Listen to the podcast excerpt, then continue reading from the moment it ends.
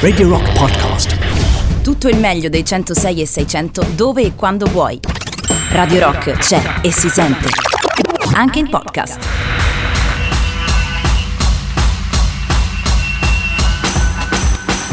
Sette minuti dopo la mezzanotte di questo venerdì 12 febbraio 2021, io sono Jacopo Morroni e siete collegati con Art Rock Camomilla, la trasmissione che vi porta dalle braccia di Matteo Strano a quelle di Morfeo. Da mezzanotte alle due stiamo insieme seguendo il filo del racconto. E oggi devo dire, racconto, voglio provare quantomeno a raccontare una storia abbastanza particolare. È una lunga storia che eh, insomma ci permette, oltre che di sentirci questa sera, eh, di, di ascoltare tutte le canzoni che amiamo a casa, in macchina, ovunque, cioè senza la necessità di stare fisicamente al concerto. Oggi vi parlo, per sommi capi, della storia della registrazione sonora, cioè da quando l'uomo si è domandato se poteva registrare dei suoni a quando alla fine e come le mirabolanti avventure eh, del come ci è riuscito. Però iniziamo la nostra serata con un uh, brano che secondo me è proprio da notte e fra l'altro mi ricorda Twin Peaks per le sue atmosfere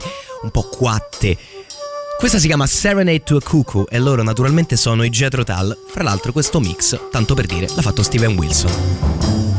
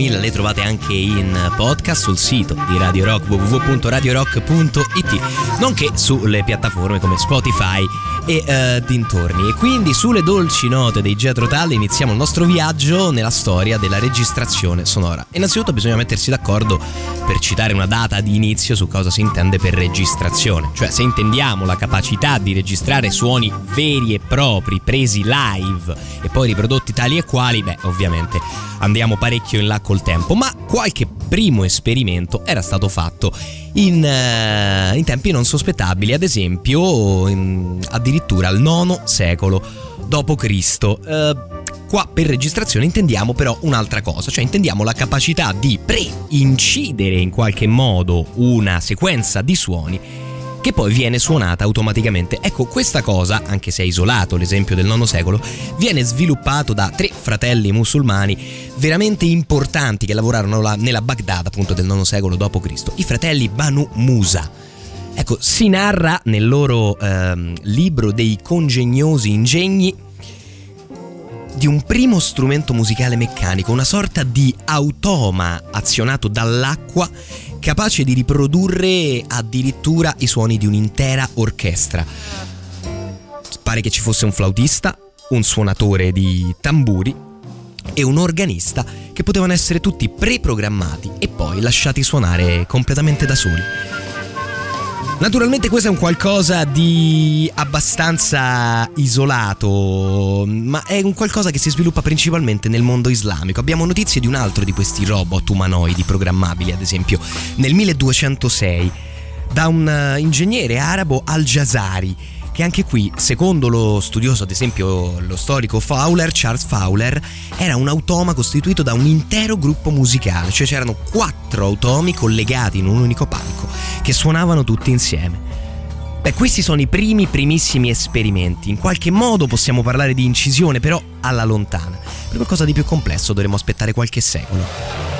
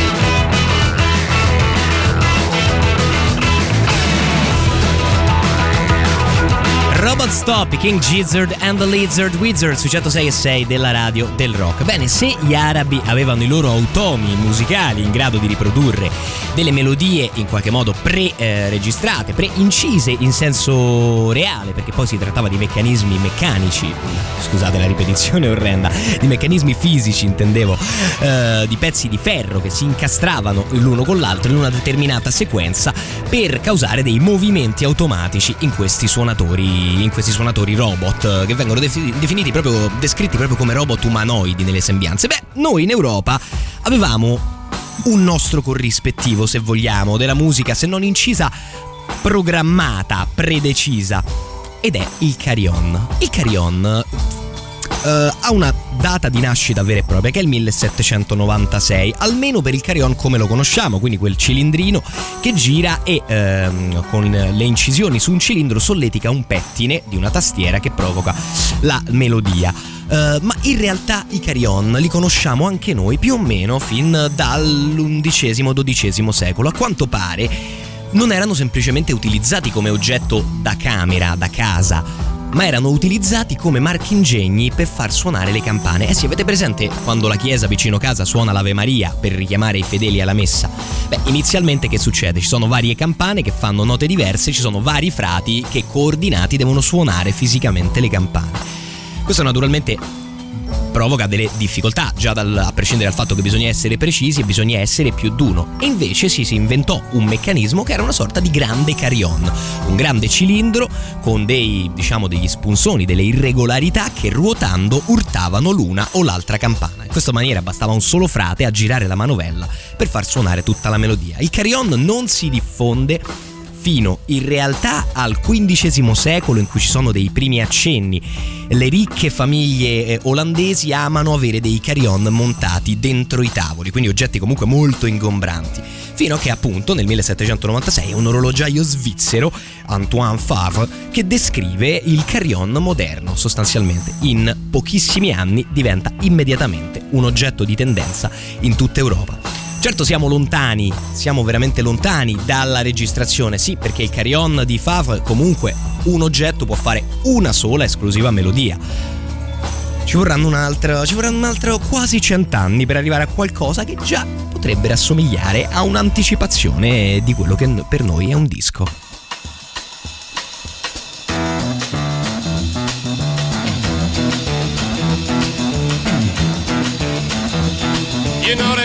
Destroys the night, night divides the day. Try to run, try to hide, break on through to the other side, break on through to the other side, break on through to the other side, yeah.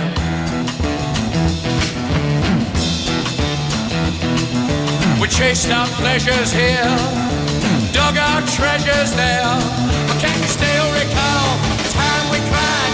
Break on through Break on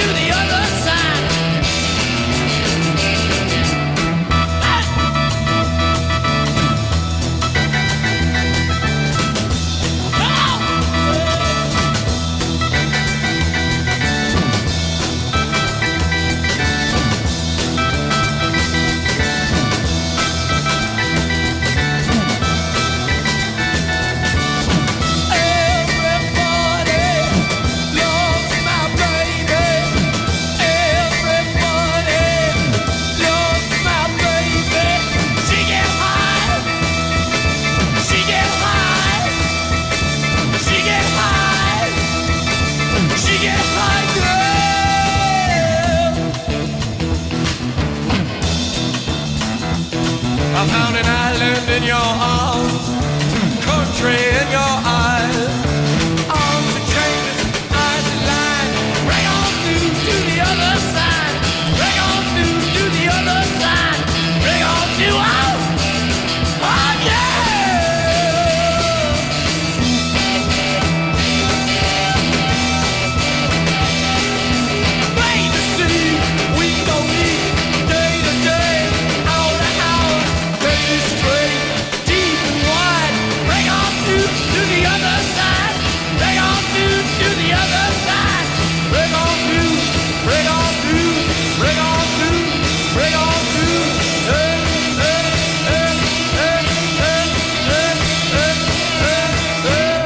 1876, quasi 100 anni dopo l'invenzione, diciamo, fra virgolette, del carillon moderno, che arriva un primo strumento in grado sia di regis- sia di, diciamo, suonare musica preregistrata, sia di fare qualcosa effettivamente in più.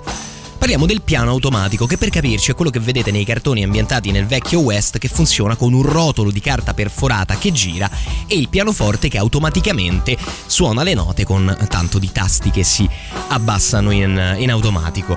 Bene, questa che può sembrare una versione raffinata del carillon, in realtà con lo sviluppo diventa qualcosa di molto più interessante. Beh, innanzitutto perché suona forte, cioè si può mettere nei locali, per l'appunto nei saloon, tanto per fare un esempio, visto che viene inventato effettivamente in America.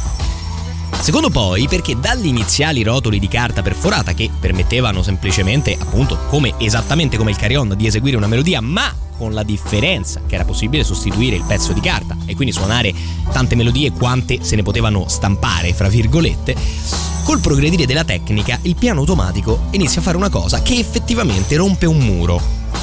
Può sembrare banale, ma con il piano automatico si ha la prima vera e propria accenno di registrazione del suono. Eh sì, perché andando avanti si scoprì che si potevano perforare e incidere altri materiali oltre alla carta, materiali più resistenti che permettevano non solo di decidere se una nota veniva suonata o no, quindi nell'esempio della carta, se c'è un buco la nota viene suonata, se non c'è un buco la nota non viene suonata, ma di de- determinare anche con quale intensità la nota va suonata e addirittura a riprodurre non dico alla perfezione, ma con un'ottima approssimazione, la personale suonata di un pianista.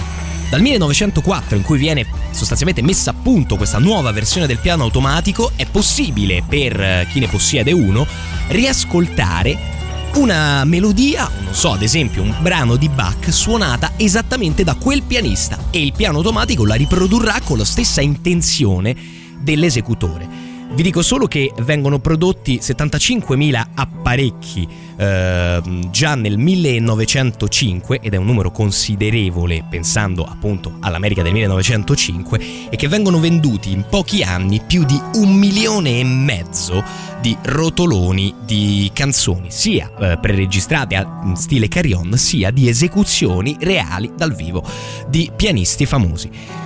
Siamo vicini alla pausa della mezzanotte e mezza e alla novità della mezzanotte e mezza e ci arriviamo con un brano di Brant Bjork dal disco Gialamanta che si chiama Automatic Fantastic.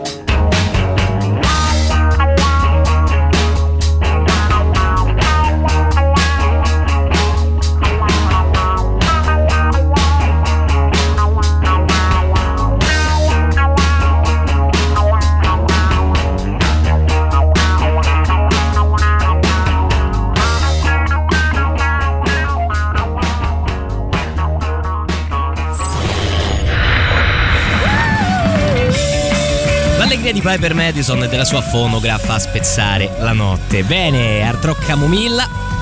Andiamo avanti con la nostra storia e appunto entra in scena nel 1876 e 77 Thomas Alva Edison, il geniale inventore americano. Beh, lui lavorava in realtà a una cosa completamente diversa. Era già stato inventato il codice Morse e lavorava a un uh, strumento in grado di incidere da solo i punti e le linee del codice ricevuto senza la necessità che l'operatore stesse attivamente in uh, ricezione quando arriva il messaggio, un uh, oggetto che sarebbe stato utilissimo. Bene, era lì alle prese con i suoi primi prototipi mentre provava a registrare un codice Morse, come spesso avviene un incidente eh, favorì la lampadina che si accese nel cervello dell'inventore, cioè girando il disco, um, il, il, il, macchinario, il, il disco che azionava il macchinario nel senso inverso per errore, Edison si accorse che la puntina, anziché incidere, vibrava, esattamente al contrario di quello che era avvenuto in entrata, e che effettivamente si sentiva un suono che rassomigliava un, uh, al lamento di una voce umana. È lì che appunto la lampadina ting, si illumina e Edison inizia a ragionare, ma posso raffinarlo? Posso lavorare su una cosa del genere? Per riuscire a registrare e poi riprodurre la voce umana? Lo propone ai propri collaboratori che per una volta gli dicono Thomas, non, dai veramente, ma che stiamo scherzando? Un sacco di soldi perché hai sentito una puntina vibrare e ti sembrava una voce umana? Beh, nonostante lo scetticismo, Thomas Alva Edison decide di lavorare, eh, questa volta di suo pugno, nel, praticamente a casa sua a sue spese e mette a, a punto un primo rudimentale fonografo. Davanti ai suoi collaboratori convocati per l'occasione, de, mh, mm, eh, pronuncia qualche, qualche parola, compreso una strofa di una nota canzoncina che si chiama Mary Had a Little Lamb. Allora, quella che state per sentire è la voce originale di Thomas Alva Edison dal 1877 e la prima registrazione nota di una voce umana. Immaginate lo stupore dei collaboratori quando Edison, dopo aver canticchiato, parlato, iniziò a girare il cilindro al contrario e uscì fuori questo. The uh, first words I spoke in the original phonograph. A little piece of practical poetry. Mary had a little lamb, its fleece was white as snow, and everywhere that Mary went, the lamb was sure to go. Ecco qua, la voce di Edison, la prima volta che la voce umana viene registrata, è questa qua. Da qua ci sarà una corsa all'innovazione e una serie di apparecchi simili al fonografo si affiancheranno sul mercato, ma ne parliamo fra poco, perché visto che abbiamo citato Mary Had a Little Lamb, direi che è quasi d'obbligo ascoltare Stevie Ray Vaughan.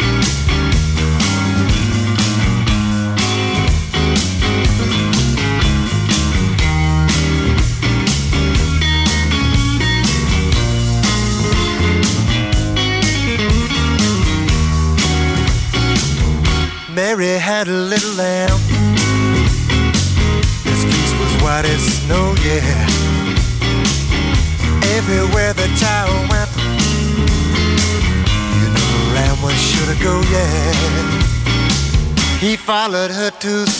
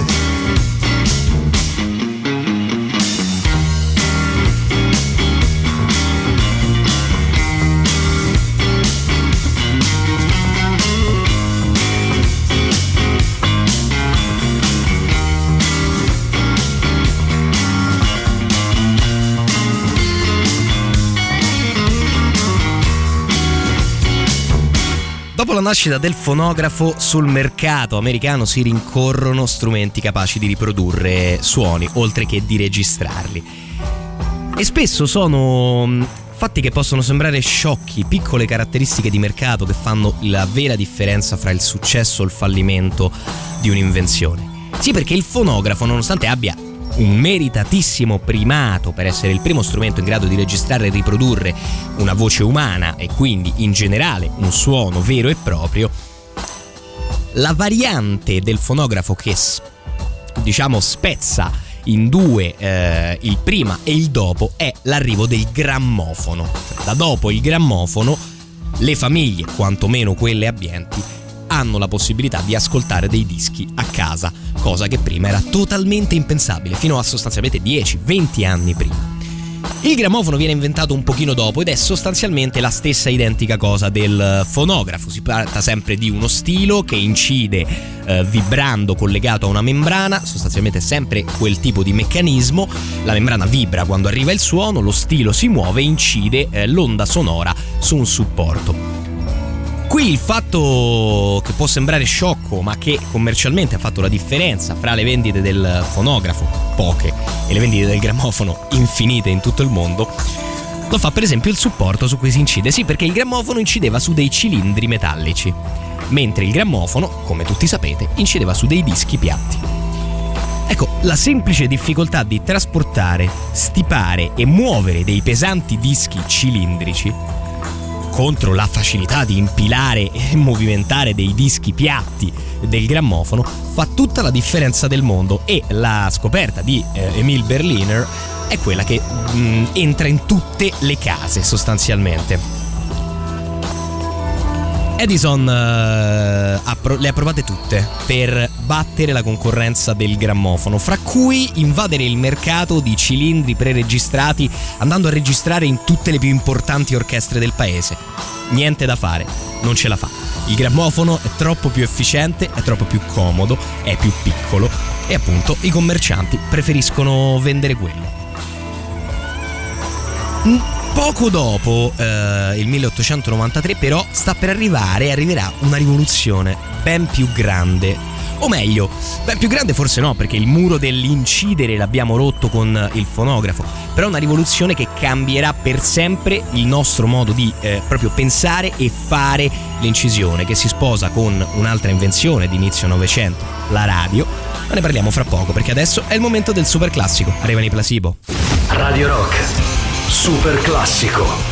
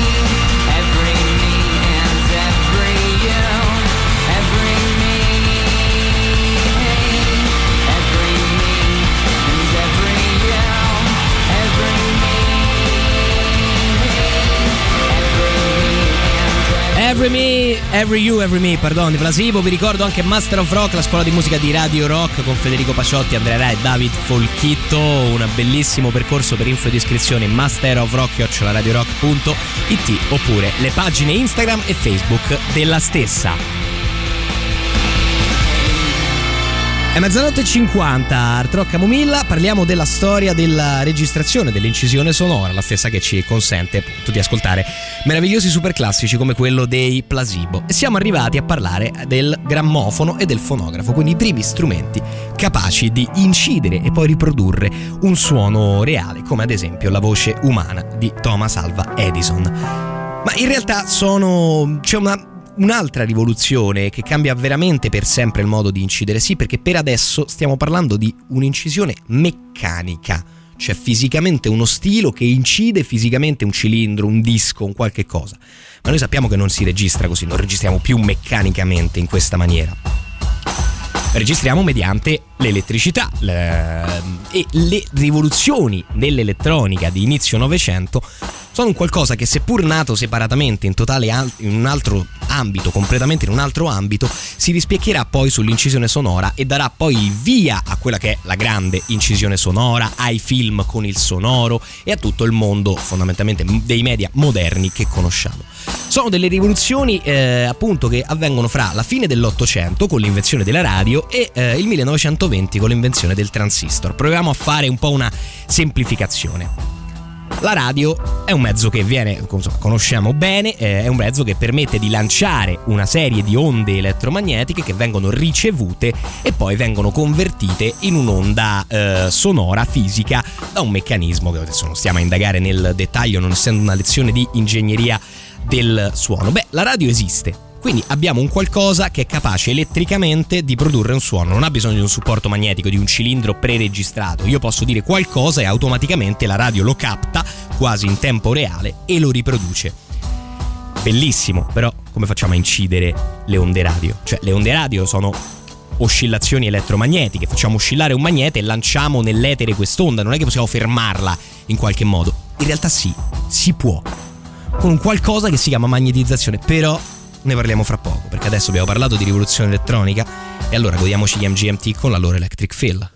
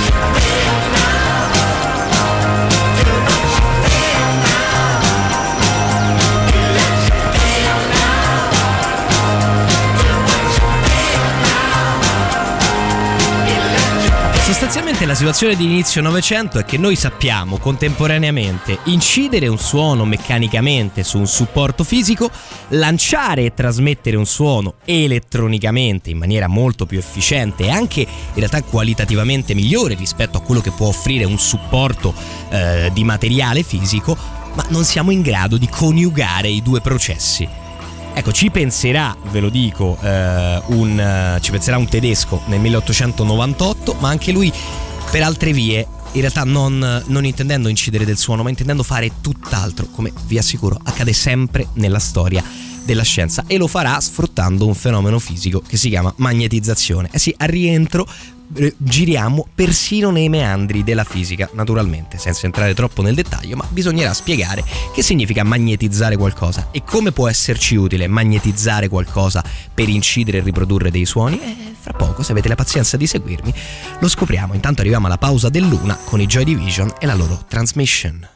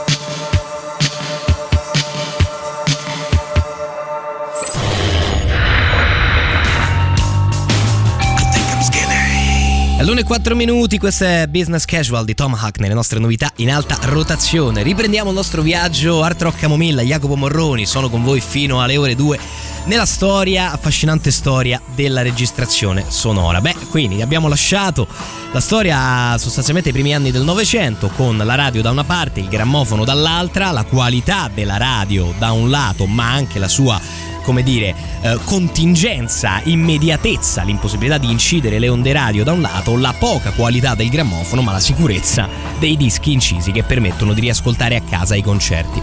Come si fa a mettere insieme le due cose? Beh, innanzitutto dobbiamo aspettare sostanzialmente il 1934, anche se i primi esperimenti vengono già fatti nel 1898 da Vladimir Poulsen, da questo ehm, scienziato tedesco-danese. Ehm, ci riusciamo grazie a una proprietà della materia, di alcuni materiali, che viene detta la magnetizzazione. Sì, sto per spiegarvi un fenomeno fisico. Ma abbiate fede, la facciamo proprio semplice, così semplice che ai fisici prenderà una pancreatite. Beh, prendete qualche assunto, ok? Una carica elettrica che si muove nello spazio genera un campo magnetico. Prendete questo assunto senza entrarci nel dettaglio perché altrimenti siamo qua fino alle 2 a parlare di fisica.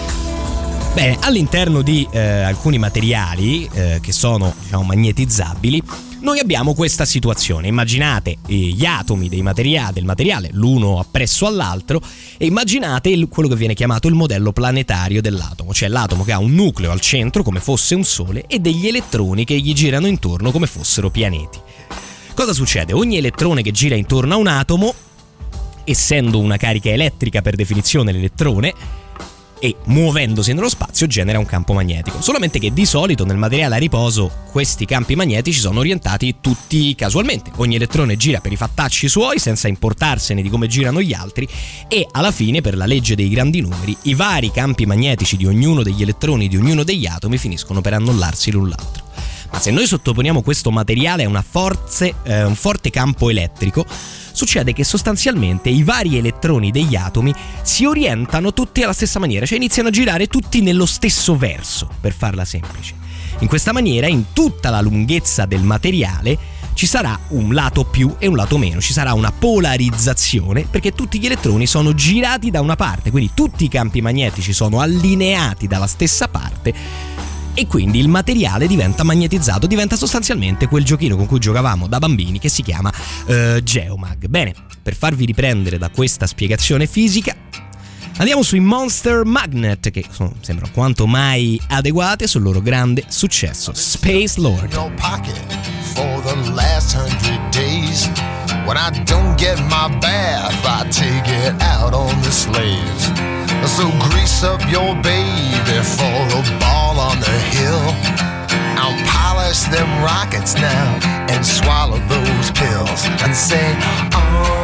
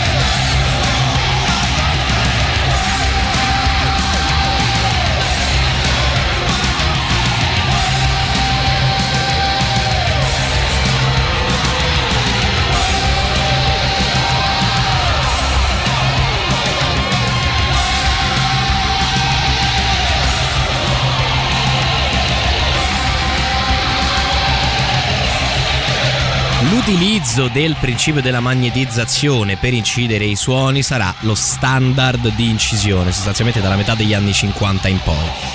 Come avviene questa scoperta? Beh, innanzitutto, come spesso avviene, un po' per caso e eh, un po' per eh, fortuna. Nel senso che nel 1898 lo scienziato Vladimir Poulsen riesce a inventare un meccanismo che incide su una, ehm, su una sottile striscia d'acciaio magnetizzabile degli impulsi telegrafici, degli impulsi sostanzialmente di codice Morse del telegrafo. Lì era molto semplice, l'impulso telegrafico, il codice Morse è propriamente una corrente elettrica, se io mentre arrivano eh, i segnali elettrici, faccio scorrere sotto una puntina che conduce questa lastra di, eh, di metallo, avrò una magnetizzazione corrispondente al codice che ricevo.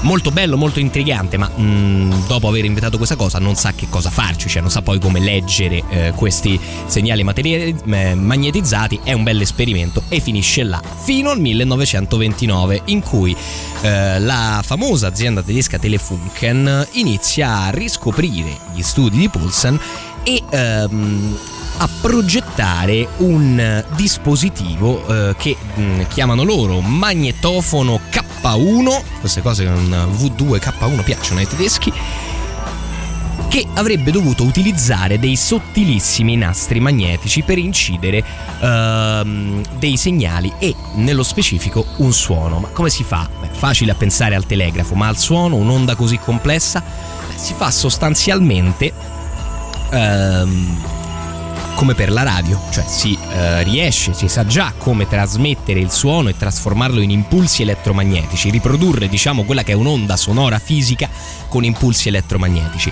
Una volta che si capisce come fare quando si ricevono questi impulsi a registrarli, da registrare il- il- le linee e i punti del codice Morse a registrare una trasmissione radiofonica passa fra virgolette pochissimo. Oltretutto le rivoluzioni nell'elettronica favoriscono la nascita di una serie di dispositivi, nascono i transistor che sono sostanzialmente degli aggeggetti che servono a incrementare la potenza elettrica eh, che si riceve, quindi ad amplificare i segnali e permettono di creare delle piccole radio personalizzate. Se ripensate alla guerra, eh, ai film famosi, le radio comunque sono apparecchi ingombranti che vengono portati a zaino.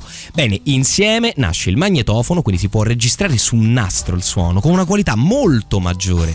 Eh sì, perché le proprietà dei singoli atomi che possono essere magnetizzati sono molto più eh, controllabili rispetto all'incisione, ad esempio, di una puntina su un disco rigido di, di cera lacca o di metallo. Il magnetofono eh, diventa lo standard di registrazione dagli anni 50 in cui praticamente sparisce la registrazione meccanica.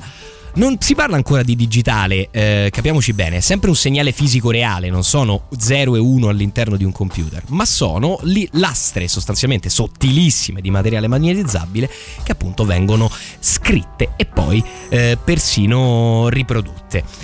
Fra l'altro la storia della riproduzione dell'incisione tramite magnetizzazione ha anche un lato buffo che vi racconto fra poco e che intitolerei anche Guglielmo Marconi toppava invenzioni. Nel frattempo ci godiamo dal disco di James Blake Assume Form Where's the Catch in collaborazione con Andre Tremila dei Outcast.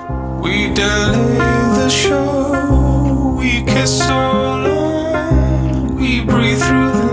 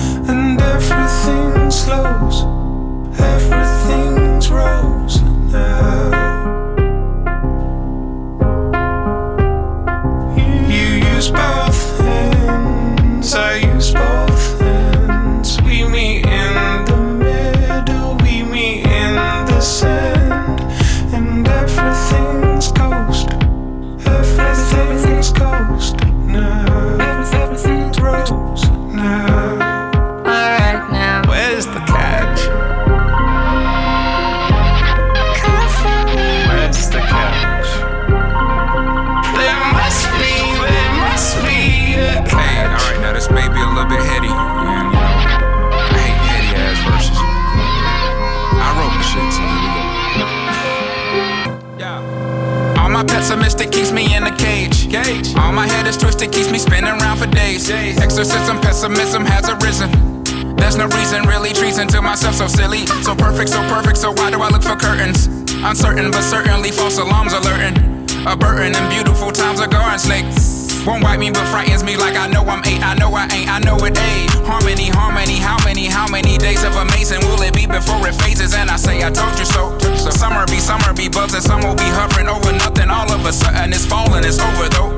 Come with me, come with me, calming me down. Be chamomile, calamine lotion, camel motion, hopping on the float. Yeah. Tumble, we tumble, we wanna leave before the apparitions take over the city. We build and discover gold. Alchemists make it silver before you know it. Negative nickels until it's void. Aluminum foil it back to soil. Oh yeah. Where's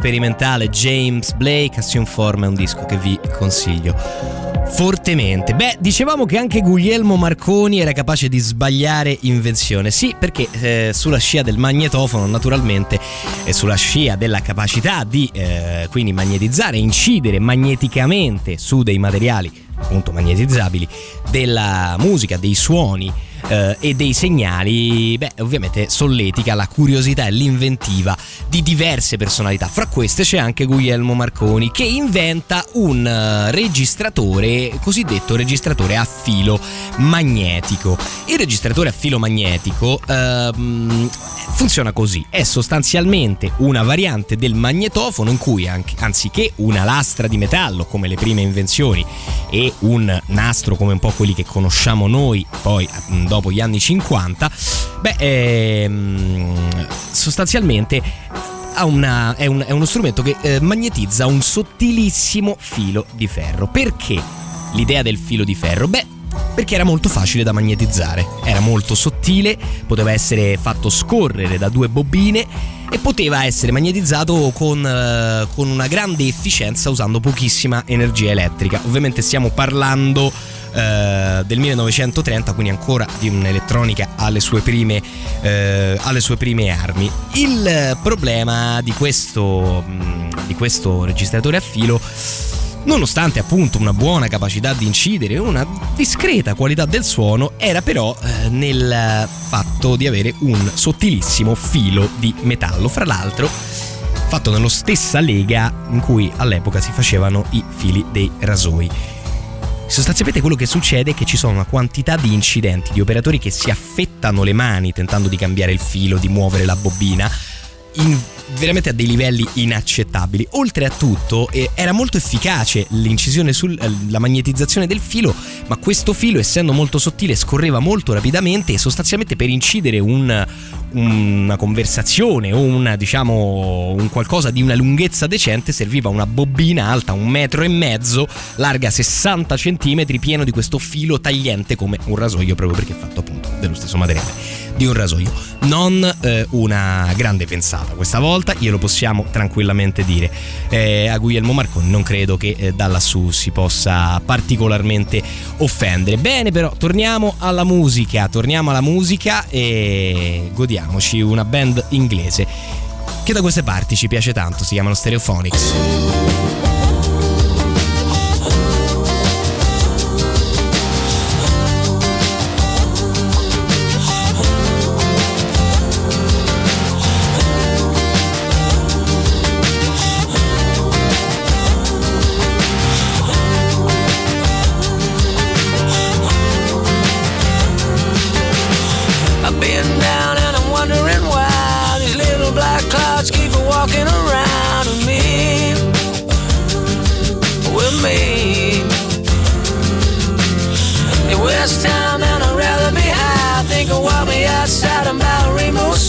but they're free. They are free. So maybe tomorrow I'll find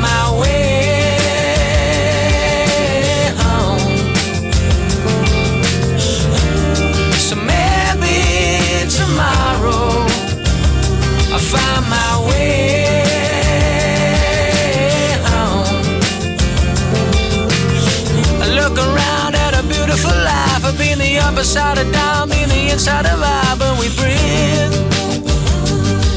We breathe. I wanna breathe in an open mind. I wanna swim in the ocean. Wanna take my time for me.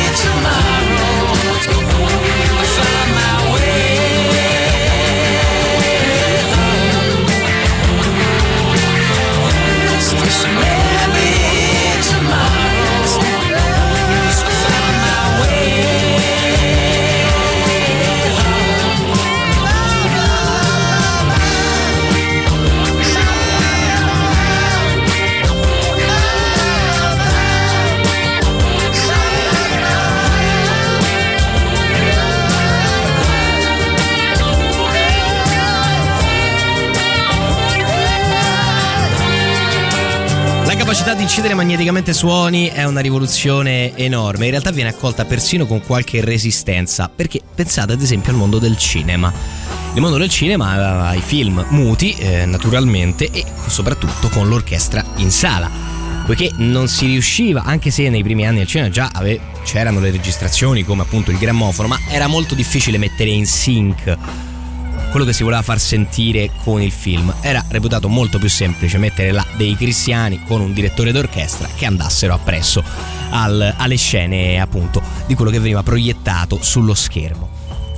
Quando si scopre come magnetizzare dei nastri, si scopre che si può nella stessa pellicola praticamente eh, sia incidere una lastra fotografica sia aggiungere una striscetta magnetica che viene magnetizzata con la colonna sonora. Si risolve praticamente il problema del sync e questo causa però delle profonde proteste. Eh sì, perché tutte le persone che lavoravano come musicisti dentro il cinema subiscono un danno enorme e in realtà l'opinione pubblica all'inizio si schiera contro, come spesso avviene anche qua con le nuove, con le nuove tecnologie. Il primo film distribuito commercialmente con una colonna sonora stereo è stata Fantasia di Walt Disney del 1940. E fra l'altro eh, abbiamo detto appunto, dicevamo colonna sonora stereo, perché? Beh perché eh, si inizia a capire che a questo punto se io di strisce magnetiche anziché una ce ne aggiungo due e registro con un microfono messo da una parte ed un microfono messo dall'altra, riesco a ottenere un suono che si muove praticamente insieme alle scene del film. Ecco, questo avviene con Fantasia, dove naturalmente si è aiutati dal fatto che c'è un cartone animato dietro, che quindi è più semplice da seguire con, ehm, con la musica. Che però nonostante tutto viene incisa live sempre davanti al film. Certo, diventa un'orchestra sola anziché pagare un'orchestra per ogni sala cinematografica. Un risparmio notevole che, eh, come spesso avviene, non si fanno scappare i ehm, gestori di locali. Bene, è l'una e 28 minuti, quindi siamo praticamente alla pausa eh, dell'una e mezza. L'ultima mezz'ora si accennerà un pochetto all'ultima rivoluzione che manca, ovvero quella digitale, quella da cui da un supporto con una magnetizzazione fisica complessa si passa a una lista di 0 e 1 e sostanzialmente come incidiamo oggi. Alla pausa ci arriviamo con gli Audio Slave.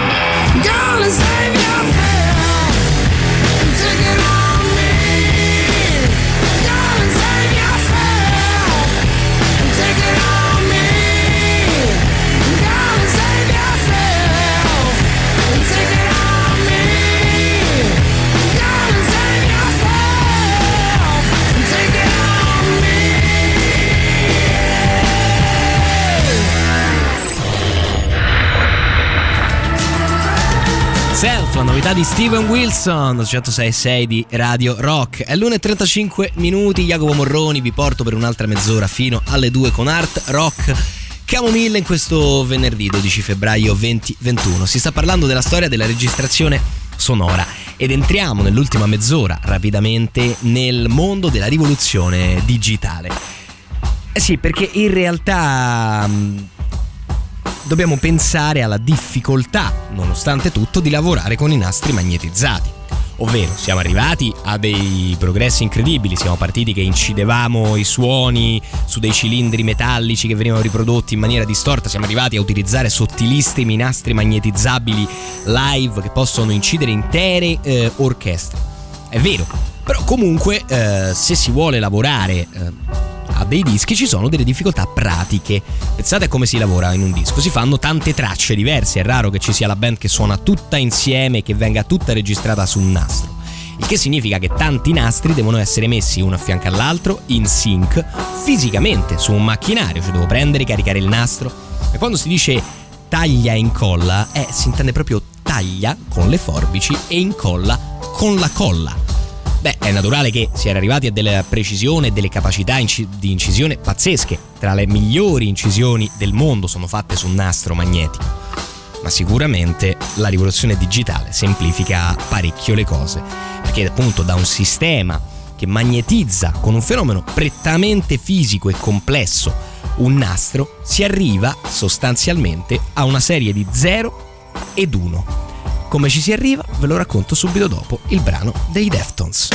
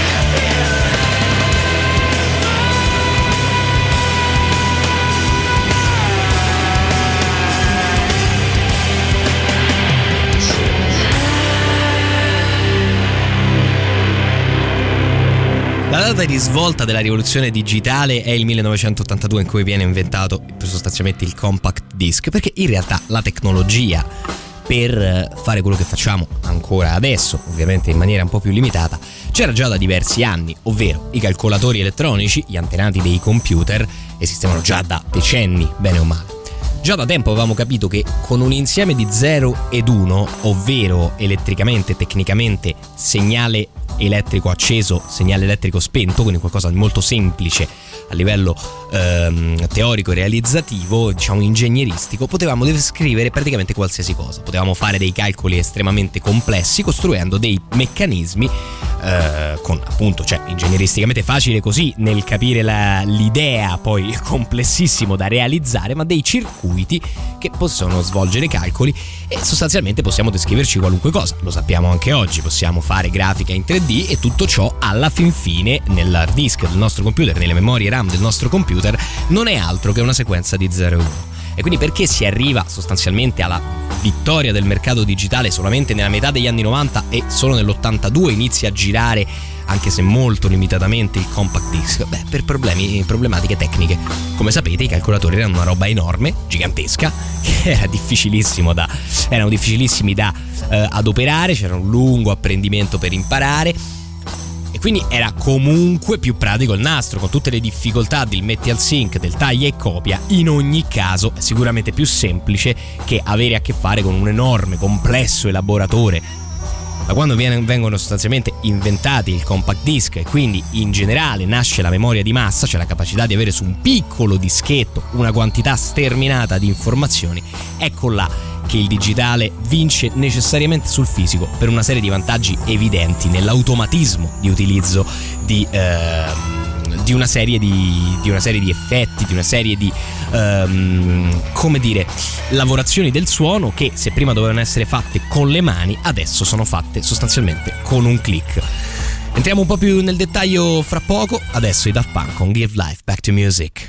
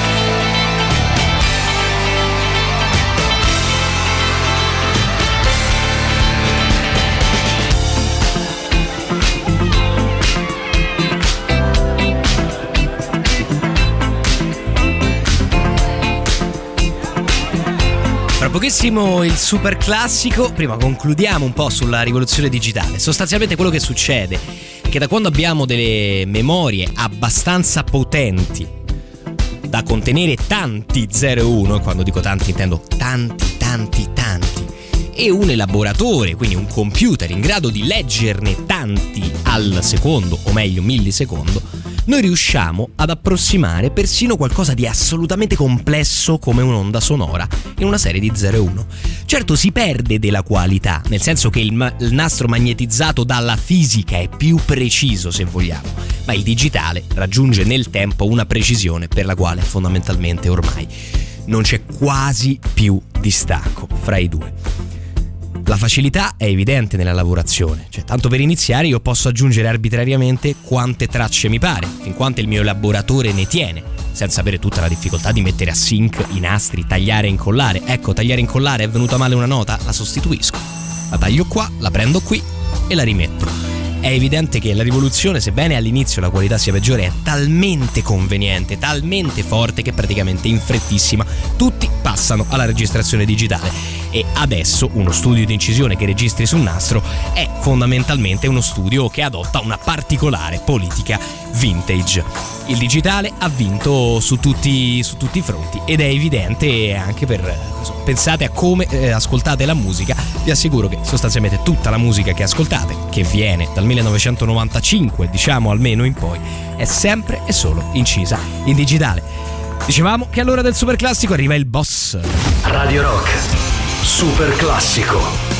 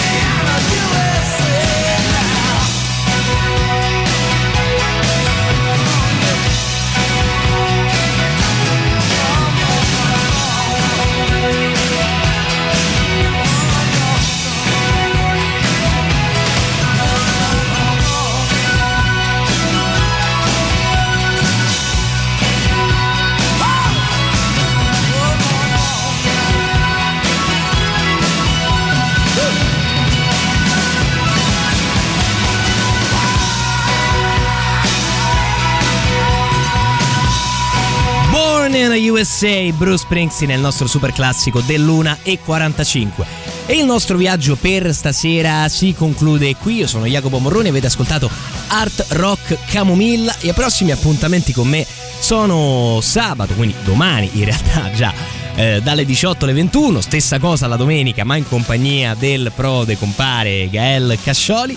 Nonché il mercoledì dalle 19 alle 21 insieme a Matteo Catizzone. Se volete, mi trovate eh, ovviamente tutti i giovedì notte, venerdì mattina, che dir si voglia da mezzanotte alle ore 2 con eh, Art Rock Camomilla, che vi ricordo potete ascoltare anche in podcast sul nostro sito e sulle principali piattaforme streaming. Bene, io chiudo con un brano di un artista che amo moltissimo e che spero apprezziate anche voi, un artista secondo me addirittura sottovalutato nell'ambito del metal, nonostante abbia un ottimo successo. Vi lascio con un brano di Aken, il suo prog metal, anzi, fra l'altro, vi confesso uno dei rari esempi di prog metal che effettivamente mi appassiona. Ladies and gentlemen, questa è la canzone di Aken, Shape Filter. Ci sentiamo sabato alle 18.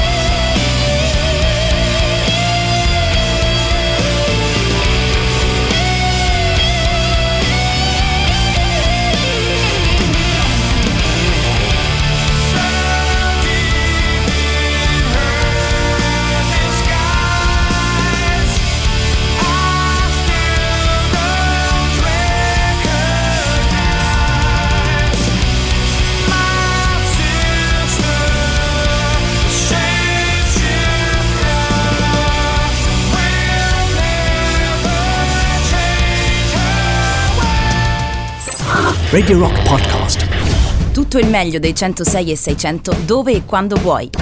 Radio Rock c'è e si sente. Anche in podcast.